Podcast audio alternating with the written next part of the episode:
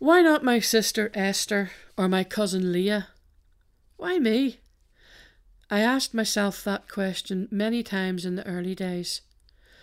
I suppose at first I wasn't really sure what was going on, but in time I didn't need answers. For the more answers I got, the more questions I had. Well, I suppose that's what faith is about in many ways. It started off like any other day up with the sunrise, carrying the water, grinding the flour to make the bread, and in the middle of the sweeping the floor, a blinding light appeared, and then the light spoke. It said, Greetings, favoured one, the Lord is with you. Well, I had no idea what was going on. In fact, I was scared stiff and looked around to see if there was someone I could shout on to help me. The light spoke again. It said, Don't be afraid, for you have found favour with God. How did the light know I was afraid? Was I trembling visibly? Hmm, or maybe I was three shades of white. I was cowering in the corner shading my eyes when I glanced up again and saw that it was a man speaking to me, but not any man I'd ever seen before. And I knew, don't ask me how I knew, I just did. I knew that this was a messenger from God, an angel.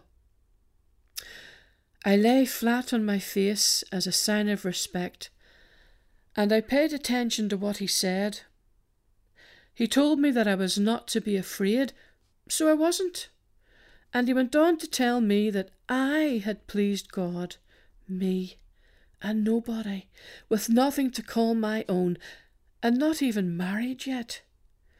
And then he told me that I was going to have a son, and that I was to name him Jesus. Jesus?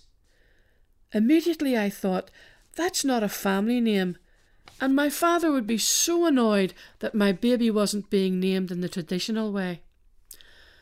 Funny what goes through our minds in a crisis, eh? Then the angel told me that my son would receive the throne of David, our beloved king, and he would reign over the house of Jacob forever. I didn't understand how all this could be possible because I was very young, and although I was engaged to Joseph, well, we hadn't had our wedding night. It made no sense to me that I would be with child. So the angel explained to me that the power of God would overshadow me, and therefore the child would be born holy, and he would be called Son of God. It gets better. For then the angel told me that my elderly cousin Elizabeth was six months pregnant. He must have read my mind, because then he said, For nothing will be impossible with God. I was pinching myself to make sure this wasn't a dream, and when I felt the skin in my arm sting, I knew it was real. So I sat and had a good conversation with myself. Was I honestly willing to receive the favour of God? And what about Joseph? He would think I'd been unfaithful to him. And what if my parents disowned me? Then I called to mind the stories I'd been taught from childhood about the faithfulness of our God, and following further careful consideration, I did the only thing I could do and said, Here am I, the servant of the Lord. Let it be with me according to your word.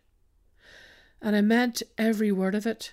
For if I was going to be pregnant, it was going to have to be the work of God, and I was really going to need God's help. When I looked up again, the angel had disappeared. I took a couple of deep breaths and went off to find my parents. I didn't tell them I was pregnant, but I did tell them Elizabeth was and that I had to see her. Maybe she could help me with this pregnancy. Maybe I could pluck up the courage upon my return to tell my folks. I mean, it wasn't obvious that I was carrying a child at this point, so I could leave immediately and spare them the usual nasty gossip reserved for careless women like me. When I told them that I needed to visit Elizabeth, they were surprised. We don't travel much unless it's to go to the temple in Jerusalem to make sacrifices, and that is a huge undertaking. And when we visit family, we go as a family for their safety in numbers.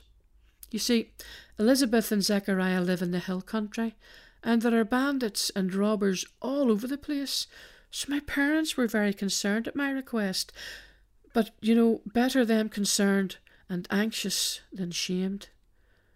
So I left the same day and started out walking north. On the journey, nobody troubled me. No robbers or bandits or anyone else for that matter. And in a few days I was at Elizabeth's home.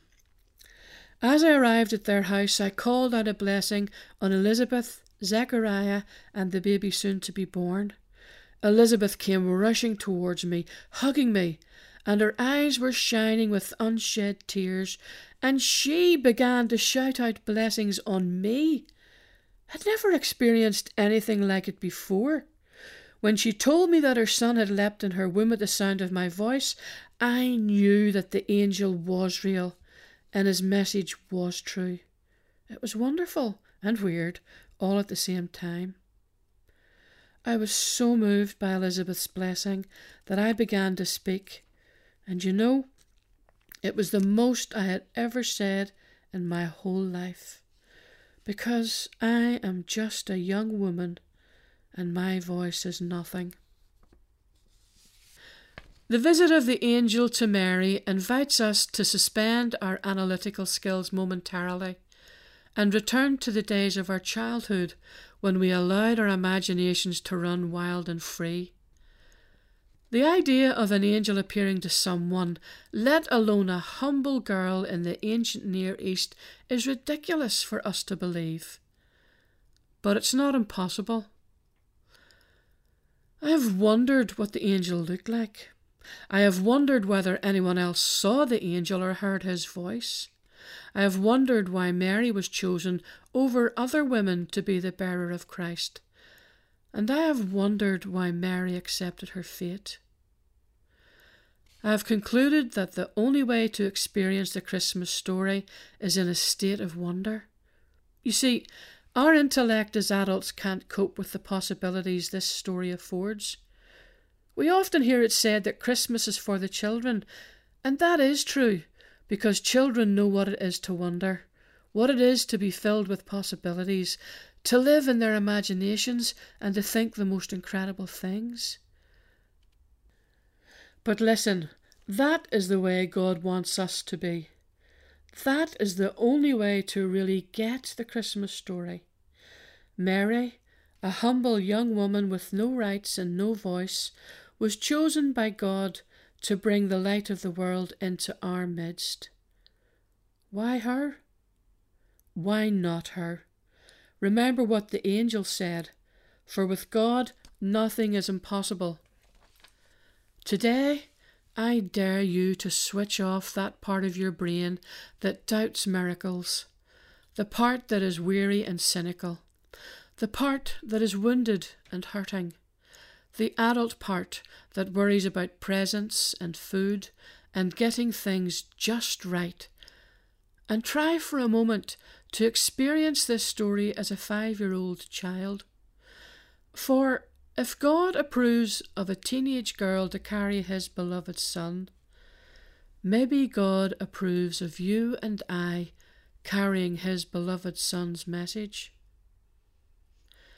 If God trusts a voiceless girl to sing out the liberation of God's good news, maybe God trusts us to sing out that same good news.